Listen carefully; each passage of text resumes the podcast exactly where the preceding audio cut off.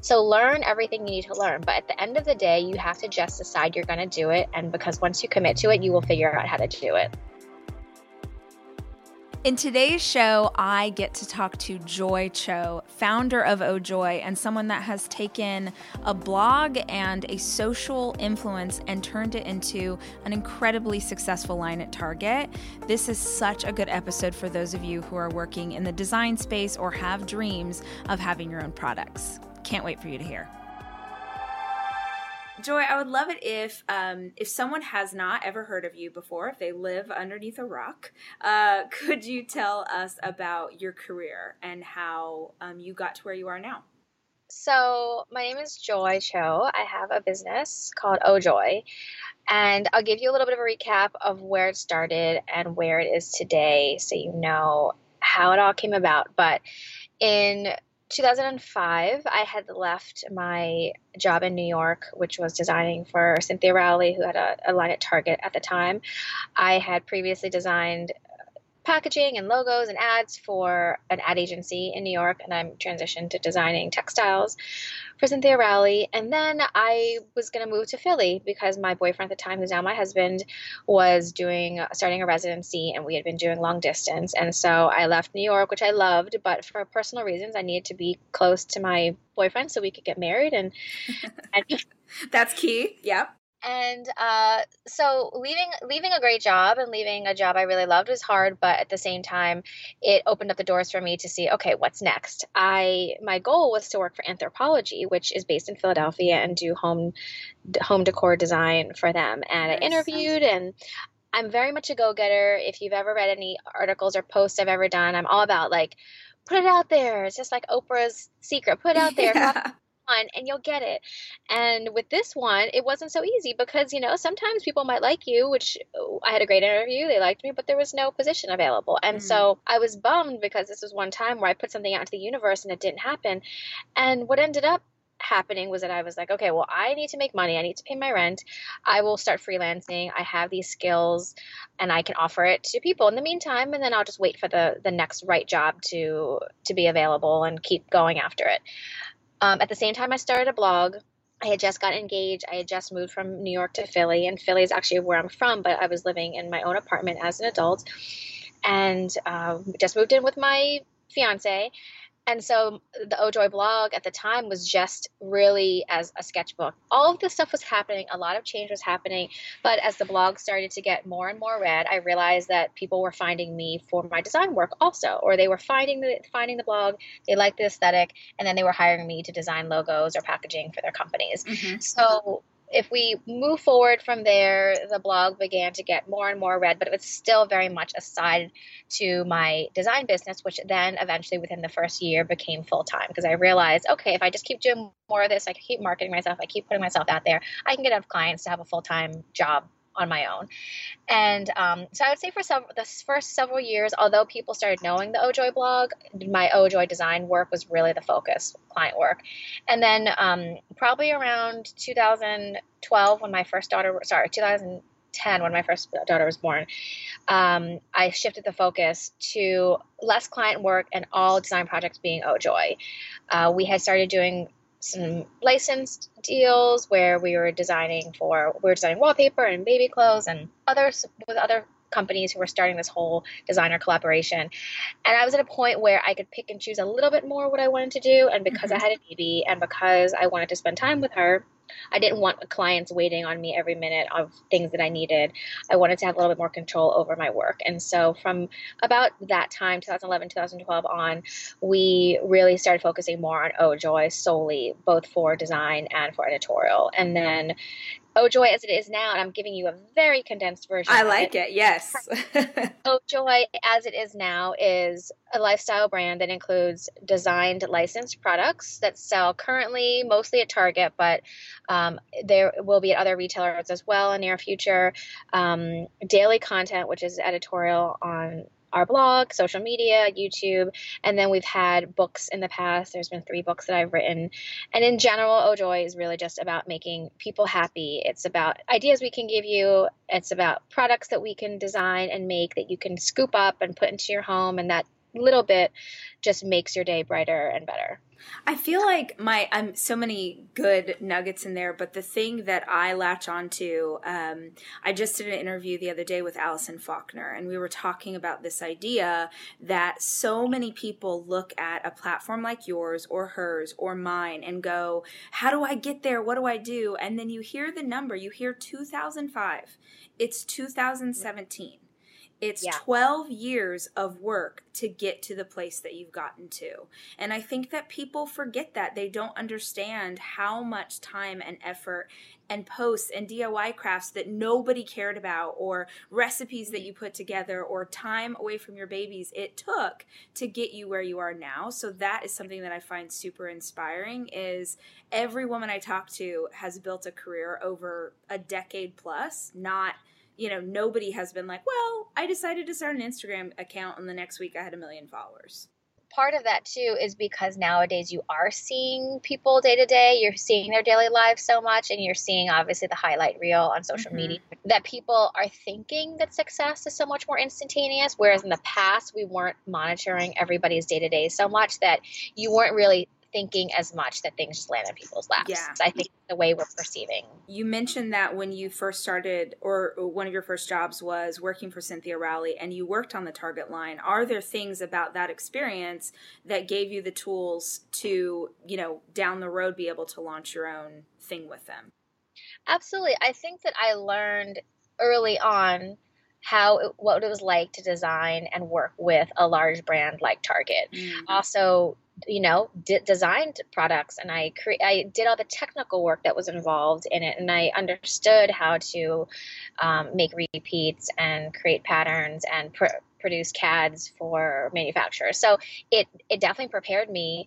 The only difference I would say in how it worked out for us is that I still needed Joy, and I still needed that time and that growth that I had to then be able to go and pitch to Target, which is what I did, to go to pitch Target and prove my ability to be able to have a successful line there. So yes, that last job for sure, it sort of made me know what was involved, but I still needed what I had developed over time to be able to go and really land that project. Such great wisdom for those young women who find themselves maybe just coming out of school, or maybe just starting in a new industry or field. None of it is wasted. None of the work that feels, oh man, this is so hard. I had the opportunity to sit with Joy a year or maybe more ago. We spoke on a panel together, and I remember you talking about, wasn't there a time where you were actually trying to produce the products yourself, and you kind of learned the hard way that was not something that you wanted to do? Yeah, there was. So after having done those products at Target back in 2004, and I said, oh man, I want to have a product line someday. And so after I started freelancing and got my freelance business off the ground, and things were going fine with that, I thought in 2007, this is the time for me to do my own line. However, it costs a lot of money to manufacture a line. So for me, doing stationery felt like the cheapest that I could do. Paper, right? Like, what's cheaper than a note card of all the products?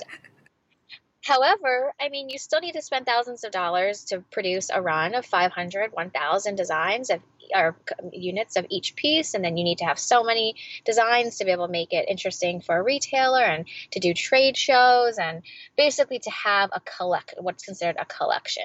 And so I put myself in credit card debt. I spent every money that came in through my freelance work. I spent it on the product line, and I didn't have investors. It's not like I just was using my own money. And so, but you run out of money. And so for me, it was partially that, but then it was also like, okay, once you get all these cards in, you have to stick them in envelopes. You have to stick them in plastic sleeves. If you get a huge order, I got great orders from stores like Anthropologie or Kate's Paperie or Paper Source and like dream stores, but you then have to also put the price tag on and so that when you send it to those stores, all they have to do is put on the shelf and log it to their system. So when it's just you, I mean, it was me. I had an intern at the time. My husband was working super long hours, so it'd be my intern, my husband, my mom, they would all come over, sit in our tiny apartment in Philly, on the floor, packaging and wrapping and labeling and shipping and all of the stuff. And it was just like, that's the moment where you realize, oh man, this thing that I thought was so glamorous is actually not so glamorous. Yeah. Luxury is meant to be livable. Discover the new leather collection at Ashley with premium quality leather sofas, recliners, and more, all built to last. No matter how many spills, scuffs, or pet-related mishaps come its way, the leather collection at Ashley is made with the durability you need for the whole family. Shop the new leather collection at Ashley and find chairs starting at $499.99 and sofas at $599.99. Ashley, for the love of home.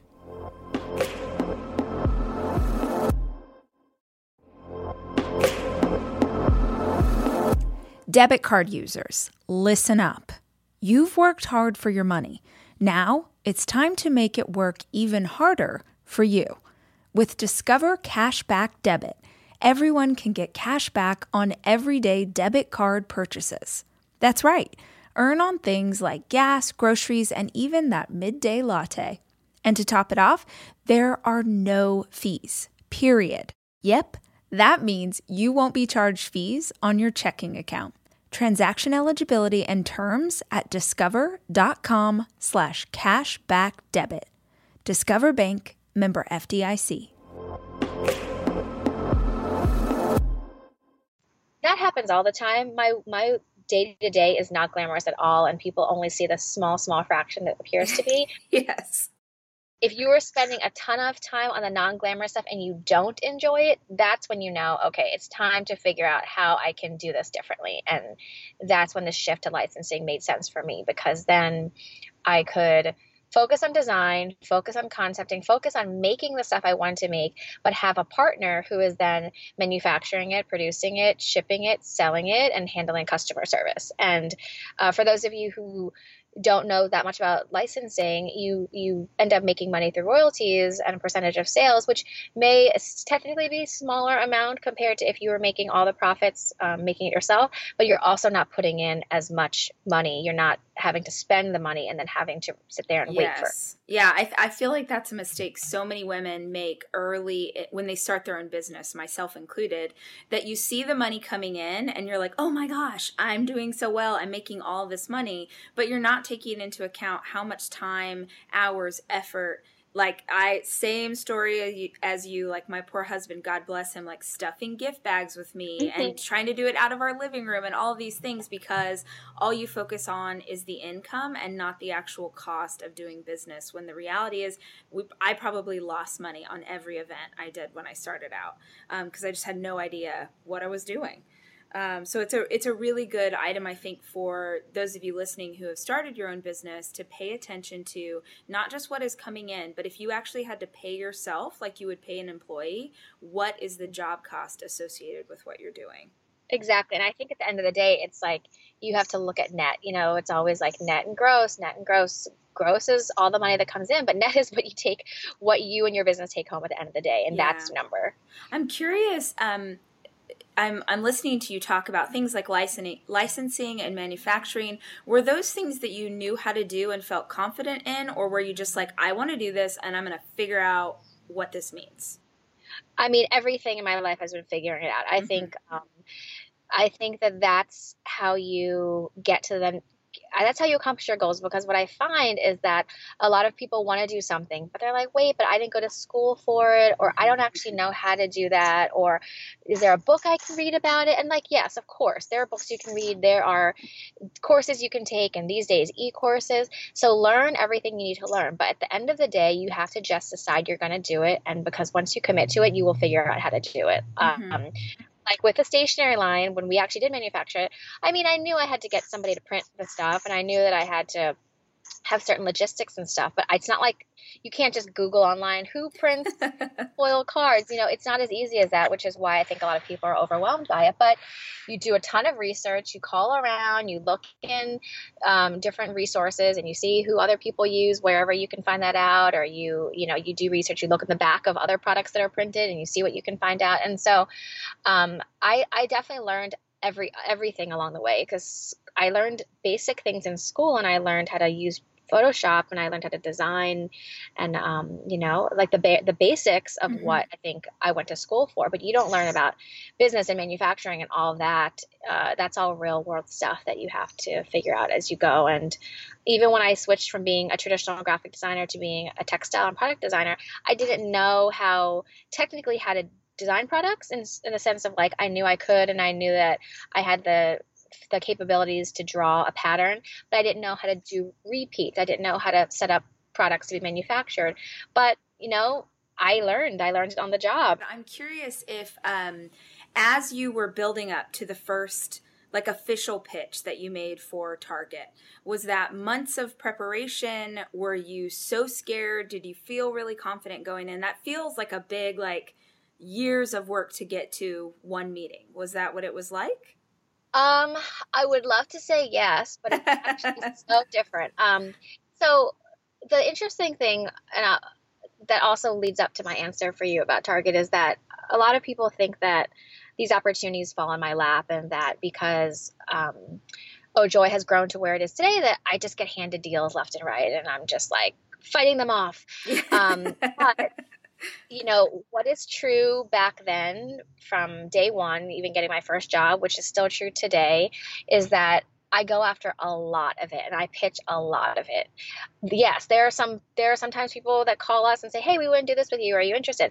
But the majority of them, especially the bigger ones, are ones that I've gone after because in my brain, I say, I want to have a line with Target, and then I figure out how to make that happen. So with Target, I mean, I had a relationship with them through social media, and we had been doing some sponsored content together. But then I basically got an opportunity to pitch with a VP for a very short window of time. The person who had connected me was like, okay, you have tomorrow morning from 9:30 a.m. She's going to be at this hotel in LA. Put together a deck and go. So that's incredible. Oh my gosh, what a good story. Yeah, I didn't have months and months of preparation. I mean, granted, in the back of my head, I always knew, but I had to put together a deck super fast, and I had a very small window, and I was late to the meeting because of LA traffic. And I got there, and I basically pitched myself in like 5 or 10 minutes with a deck, and you know, that was the very first one, the party one. And then after the first one did well and I knew that we could do more, you can't just sit there and wait for them to say, hey, do you want to do more with us? No, you have to go and say, this did well. I think that we could do more great things together. And so I pitched more stuff. And that's when we got our renewal for what started last year, 2016, with home decor and baby items. And of course, when you pitch to people, you need to show them that you can be the most talented designer ever. There are so many designers that have better skills than I do and can produce all kinds of stuff. And so that's the bare basics. Like, you need to know that you can do the work. You need to know that you can produce it. But you also need to prove to them that you can sell it and that you can market it. And these days, that's why social media is so important, because mm-hmm. if you have that on your side, it's going to help you even more when you are trying to do partnerships like this. And I think those two things together are, to me, what you need to be able to feel confident about pitching brands is, you know, that great combination of those two things. Are you surprised by the success of the Target lines, or do you just go like, well, yeah, obviously I knew that was going to be a thing? I mean, I don't say obviously in the sense of like, I'm overly confident, because I'm always very nervous when new things launch, and I'm always like, oh, I hope people like it. Mm-hmm. Same time, I feel good about what we're putting out there, and I feel good that we have a specific voice and aesthetic, and that people like it. But, you know, there are surprises along the way. You know, with every collection, we have a couple items that sell out super fast and that do really well, and then we have some that are normal, and we have some that, like, people don't respond that well to. And mm-hmm. so surprises for me come within that mix of like what sells out really fast, or what is not, or people aren't liking as much. And but it's also good information, because even though if it's different than what I expected or I had planned for me, again, like, just like you said, there's nothing lost. There's nothing lost. If we have an item that doesn't do well, then I can think about, well, why didn't it do well? Mm-hmm. It's something about the aesthetic. Is it the color? Is that people don't want this particular material? And then it helps to inform me for future collections. How big is the team that you're working with to create all of this? So Ojoy's five of us. There's me, who I serve as the CEO and the creative director and administrator and HR and a million different things, of course. And then I have Courtney, who is my assistant, but also handles a lot of our social media. I have Angie, who is my designer, and she and I together work on all of the designed products, all the licensed products. And then we have Julia, who's our creative producer and stylist, who helps create all of the content for the blog. She also styles them. And then she has an assistant, Jess, who is our crafting assistant, who makes all of the pieces, all the crafts, and the two of them work together on our editorial content. And do you anticipate that the team will grow larger, or do you think that you're able to produce what you are currently producing and you feel good about the size? I'm just always curious about other women, moms who own companies who have a staff, because I do, and it's a rare thing to get to talk to someone else about the like energy that requires, the stress, and the like, holy crap, all of these people are dependent on me to pay their bills. Totally. I feel very comfortable with the size that we are right now. Granted, 4 years ago, I had no employees minus some freelancers. So I would have never necessarily thought that I would have 4 employees now, but having had this particular team for a little bit now and everybody having, being so strong in their areas, and like, we really feel like stronger than ever right now. Mm-hmm. Granted, everyone assumes when you grow bigger with more people and everything. But I really enjoy the size because I also feel like I am setting my hours to hours that are comfortable for me so that I can be there for my family and I can have a normal day and I can still see my kids. And even though I have to work after, after they go to bed more, it still allows me to custom create a schedule that is realistic. And so if we were to grow bigger and bigger, it would make it probably harder for me to be able to do that. Yes. And I'm sure you see that too. I mean, let's just say, sometimes people are like, don't you want to grow to like a Martha Stewart size? Would that be amazing? Sure. I would be rich and have millions of dollars, but, I don't know. I don't really want that. I love my career. I love my business. I love what we're doing, but I also want to be home by 4:30 every day. I don't know that I would be allowed to do that if my company was the size that it needed to be to have more employees. And so you never know. I'm never going to say never, because you just don't know what's going to happen the next year or 5 years or 10 years, but I feel very happy with the size that we are at right now. Hey guys, we'll be back in a hot minute with more of this interview, but now a quick word from a sponsor. Want to listen to an audiobook that'll make you feel better about your crappy job? Party Girl takes listeners on an adventure among Hollywood's most beautiful and most outrageous people, revealing the ugly side of Hollywood's prettiest parties. The entire Girl series is now available on Audible, and it's read and written by me. Discover the world of Audible Originals today at audible.com. I remember when we spoke on that panel together, one of the things I loved that you talked about was, I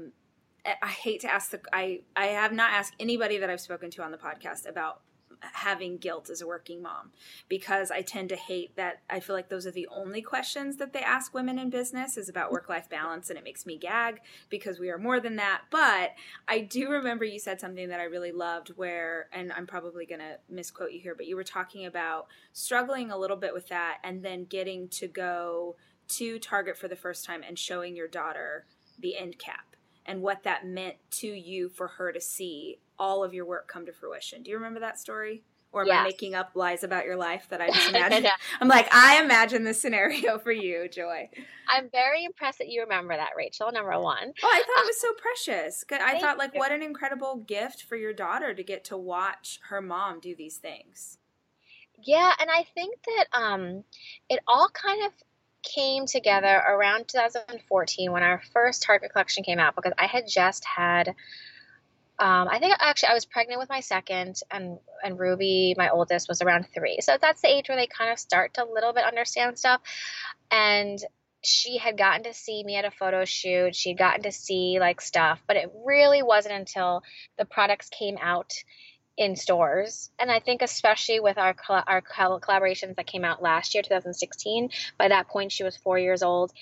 And to see my face on a package, she understood that mommy's company was called Oh Joy and that I was the boss of Oh Joy.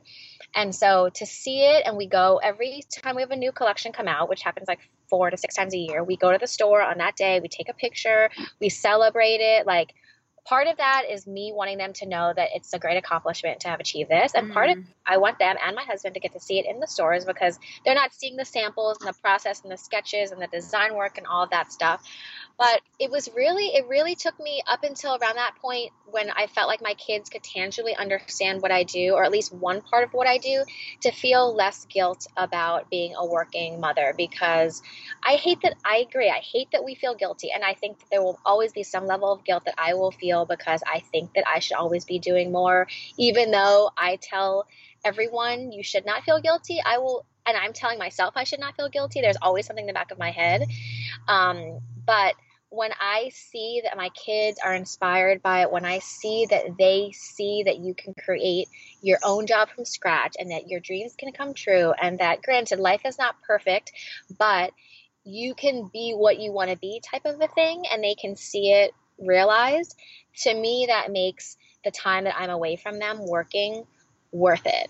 I also feel very lucky to be in a community where the majority of my friends here in Los Angeles are other women who are entrepreneurs who have their own businesses. A lot of them are mothers as well. Mm-hmm. But we see my friends who have other companies that are multi-million dollar companies, and that they're making stuff and it's sold in stores and all of this stuff, or they're photographers or illustrators or whatever it is.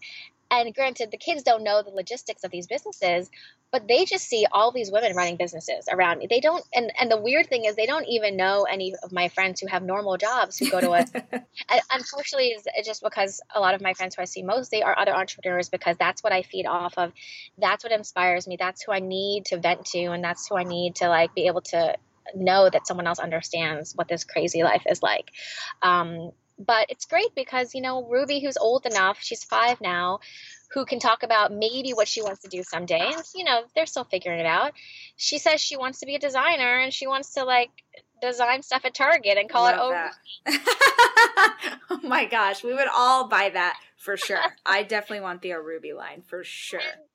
I obviously want her to follow her own path, but she's very captivated by what I do these days, which is very cute. And she just loves just seeing. I mean, my office is like crazy colorful with stuff everywhere, and it's a kid's dream. So of course she would love that. But I think it's setting an example really at the end of the day. It's setting an example that seeing your mom love what she does and something that she made on her own. So inspiring. Is there a book? Are you a reader? Is there a book that you feel like if you had to suggest one that really helped shape either who you are as a woman or has helped you in your career, what would it be? Oh, I feel like I don't have the best answer for this one. I have read business books in the past. I've read blips of things. I've read the Tony Hsieh book from Zappos. I've read the book that, Howard Schultz from Starbucks wrote a million years ago. And then there's also kind of like creative inspiration books like Orbiting the Giant Hairball.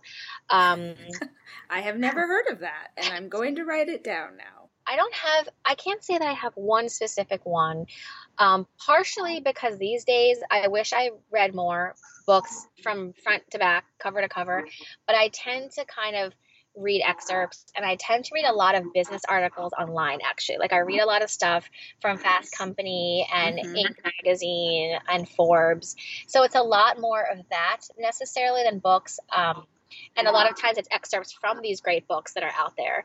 But for me, really, it's just what I try to do is I try to just read interesting articles that have to do with employment, keeping your employees happy, things about having a good environment. Like that stuff is what I'm especially interested in, just because that is a constant thing, like making sure that I'm a boss that is respected and that I treat people well and that I'm fair, but that people also enjoy their jobs. And I feel pretty good about that thing, but at the same time, it's always evolving because mm-hmm. you never want to just assume that you're doing a good job as a boss. Like, you have to also continue to work at being a boss just the way that your employees have to continue to work at being good employees.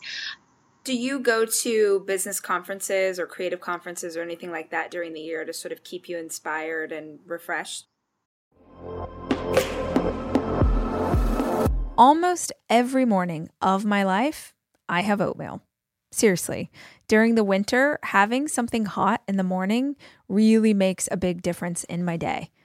Quaker has been a trusted name in oatmeal for over 145 years, which means they've been milling oats since before the invention of the zipper, the stop sign, or ballpoint pens.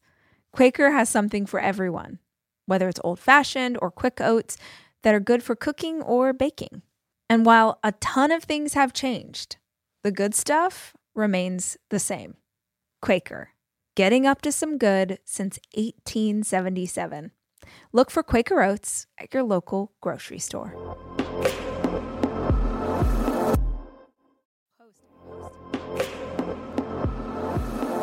I am taking my 4 children away this weekend to go skiing. And I think if you're a parent like me, you understand how important it is to have a kitchen available to you when you have 4 kids, which is why Airbnb is always the place that I head to just make the vacation easier. And I have always used Airbnb as a place to stay, whether it was for work or family or a girls' weekend. But more and more, my friends are using Airbnb in a totally different way, as a business, as a way to invest in property and earn money for it. While you're away, your home could be an Airbnb. Hosting can easily fit into your lifestyle, and it's a great way to earn some extra money. Your home might be worth more than you think. Find out how much at airbnb.com/host.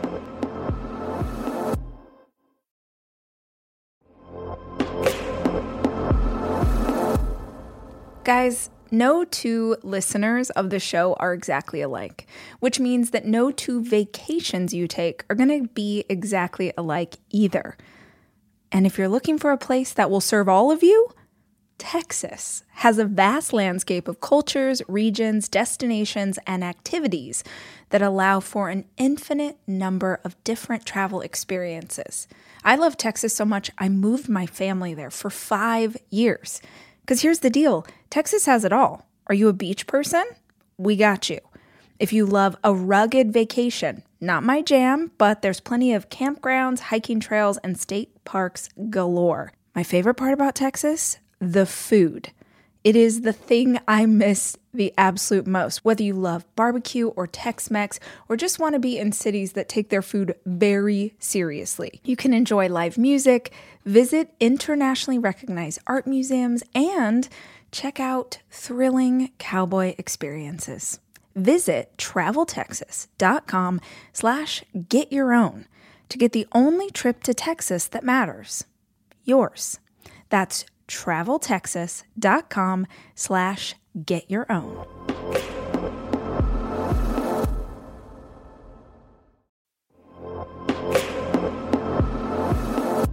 This episode is brought to you by Progressive, where drivers who save by switching save nearly $750 on average. Plus, auto customers qualify for an average of 7 discounts. Quote now at progressive.com to see if you could save. Progressive Casualty Insurance Company and Affiliates. National average 12-month savings of $744 by new customers surveyed who saved with Progressive between June 2022 and May 2023. Potential savings will vary. Discounts not available in all states and situations.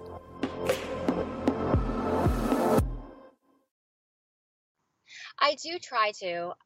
It's obviously a time thing a lot of the times, but sometimes I'll go to speak at something, then I'll be to hang around to be able to hear some more. I would love to be able to go to more on the entrepreneurship end or on the like management or business end, because I think that's the hardest thing. Is a lot of times I love offering advice, and that's one of my favorite things about part of my job is what I get to do. But sometimes I need advice too. So yeah. I would love to be able to do more of that and seek more of that. Sure, me too. I think it's you're the first person I've asked that to, and I thought, oh dang it, I should have asked everyone we spoke with, because there are parts of your business I think as an owner that you know how to crush.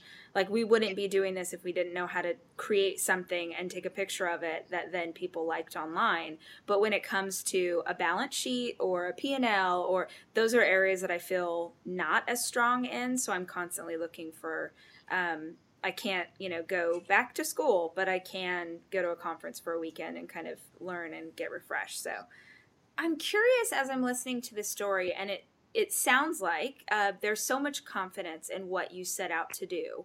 Do you think that that's something that happened because of the way you were raised? Like, where did you have this, I'm going to set a goal, I'm going to dream a big dream, and then I'm going to backtrack from there and figure out how to get to this place? I don't know that I can pinpoint exactly, but I know that as a kid, I was very shy and I didn't want to talk to people. I hated when the phone rang and I had to answer it. I had a really hard time just like socializing. So it's funny because people probably would be surprised to hear that now, because I am on social media and I'm talking to a camera and things like that. But I was very shy for most of my life. But when I was 11 or 12, I started taking karate. This is kind of a little history backstory, but I started taking karate, and that really brought me out of my shell. I started taking karate. I became a second-degree black belt by the time I was 19. I forgot. I remember now. I feel like you said this at this panel, and I totally forgot that fact about you. That is amazing. And so, and I was, by the time before I graduated from high school, before I went to college, I was teaching kids and also teaching adult classes. So I think that whole time period of my life, which was like during my teens, the end of high school, once I was getting the confidence from the fact that I had gone from being a white belt to a black belt, and I had gone from being this shy kid to being able to teach classes, that really helped, I think, my confidence come out as a person. Now, granted, I think it's always a work in progress. Even though I sound confident a lot of the times, or I feel confident in some things, there's always things that I have to question myself about, and I have to give myself my own pep talk. But also my mom, my parents have been very encouraging. My mom was always like, do whatever makes you happy, period. She was always like, my dad is great, but he's much more traditional. And so he was like, be a doctor, be a lawyer, do all those things that Asian kids are supposed to go out and do. And so I think indirectly too, because now I can show my dad, like, listen, I wasn't a doctor or lawyer, but I'm successful. And he obviously understands that now, that you don't have to be those traditional jobs. But coming from immigrant parents, a lot of my friends who also come from immigrant parents, you have this pressure to be these traditional, stereotypically successful jobs, and you get pushed away from art or design or writing or things that are a little bit more liberal arts related that people don't think you can make money in. And so that has kind of indirectly been one of my missions, to be able to make sure I show that through just the way that I live and the way that I show how much I love what I do, but that I have gone after it to other people, because the worst thing is to hate your job. Yes. And especially when you reach your 30s, I find that a lot of people who don't like their jobs all of a sudden are really not okay with it. And they're just like, I'm 30. I want to start a family, or I have started a family, and now's my time to figure it out, because otherwise it's going to be too late. And so, granted, it's never too late, but I find that in their 30s, people start to change careers if they aren't unhappy. So really, my indirect mission with what I do is to show people that with the confidence in yourself and the desire to want to do something, and of course, you need to have some ability, possession of that talent or trait or whatever, because I'm not trying to say I'm going to go be an astronaut right now and have no but that you can do it. You just have to, just really go for it, and you have to work hard at it, and you have to put in the steps that it requires to make that happen. Amen. And I don't know, that Oprah Secret thing that came out like many years ago. Yeah. I'm not like a earthy, crunchy kind of person, but it's really, all it is just like positive thinking. And it's just like, putting something, if you put something out there because you're verbalizing it, it just makes you internalize it and process it more. Well, I think the great tip here too, because I'm so with you. I love a vision board. I have pictures of my future dreams taped up in my closet in washi tape. Like I'm in it. But I also think if you're listening to Joy's story, you've also heard examples like you have hustled, you have worked for where you wanted to be. You definitely visualized it, but it wasn't someone else who stayed up late that night before the meeting with the Target person and put together a deck for them. That was you, and that was your hard work. So I feel like a lot of times people hear that idea about like, I'm going to put together a vision board, or I'm going to, you know, put it out in the universe. That is so valuable because it's going to help you get there, but you are actually going to have to do things to help you hit that goal. So I ask everyone that I talk to the same 5 questions because these are just really random things that I wonder about other women who work. So what time do you wake up in the morning?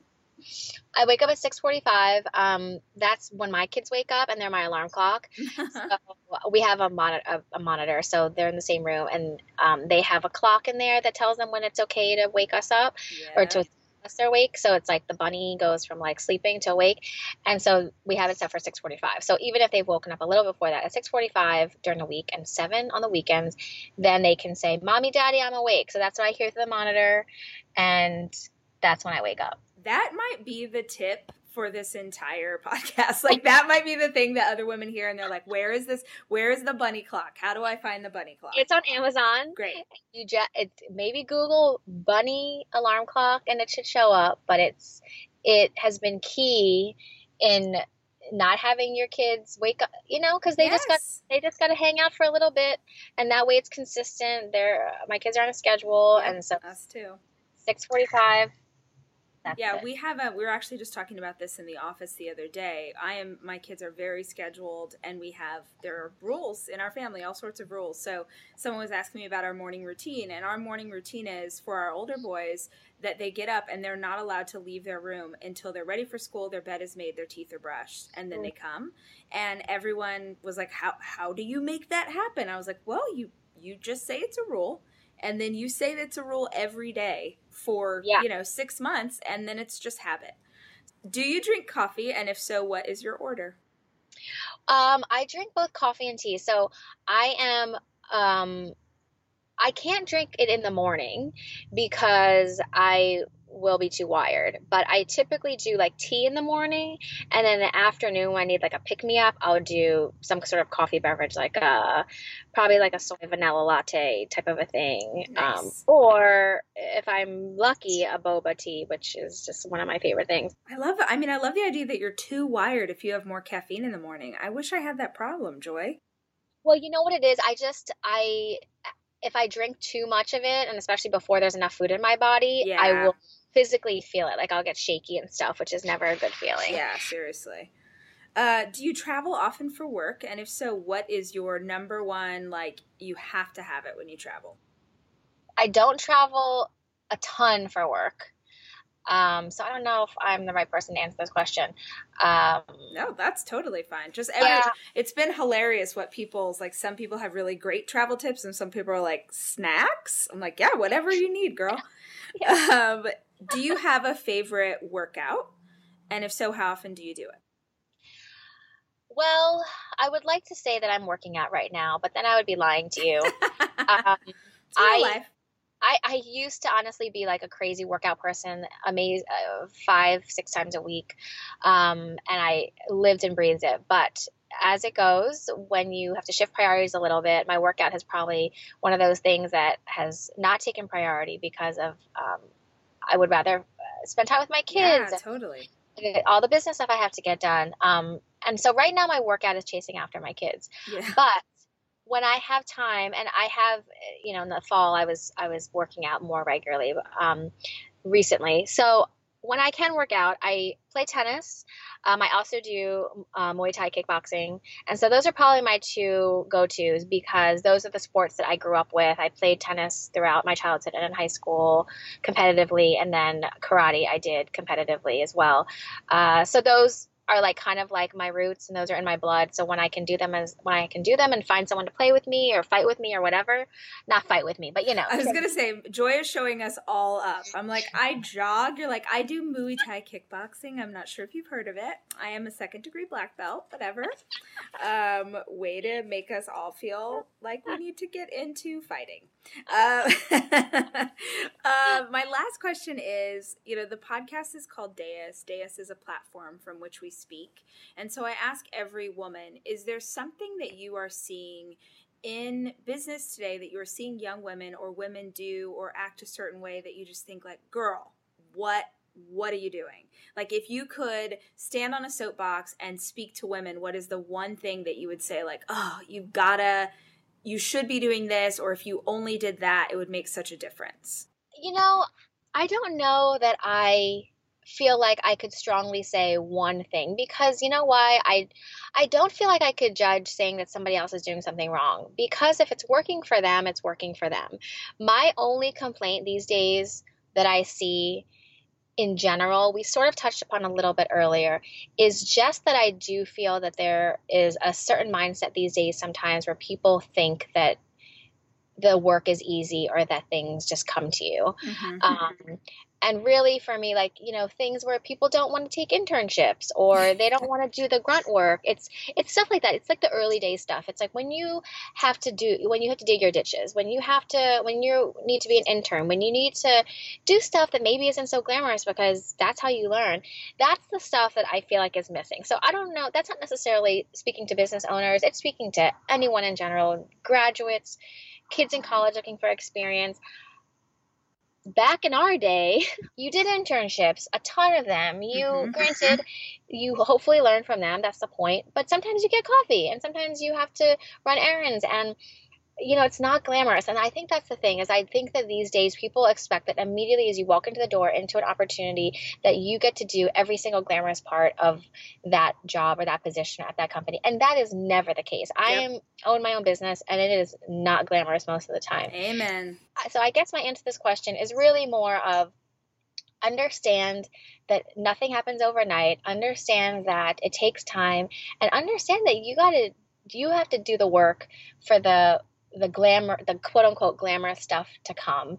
And that nobody just shows up and all of a sudden everything is perfect and you're getting paid $1 million a year to do like, take a couple pictures. Yep. It just doesn't work like that. So it's that hard work that I feel like people are forgetting about, and it's not their fault. It's because of the way that things are these days. You see these social media companies, that get started in a high school or a college dorm. Yes. Billionaires.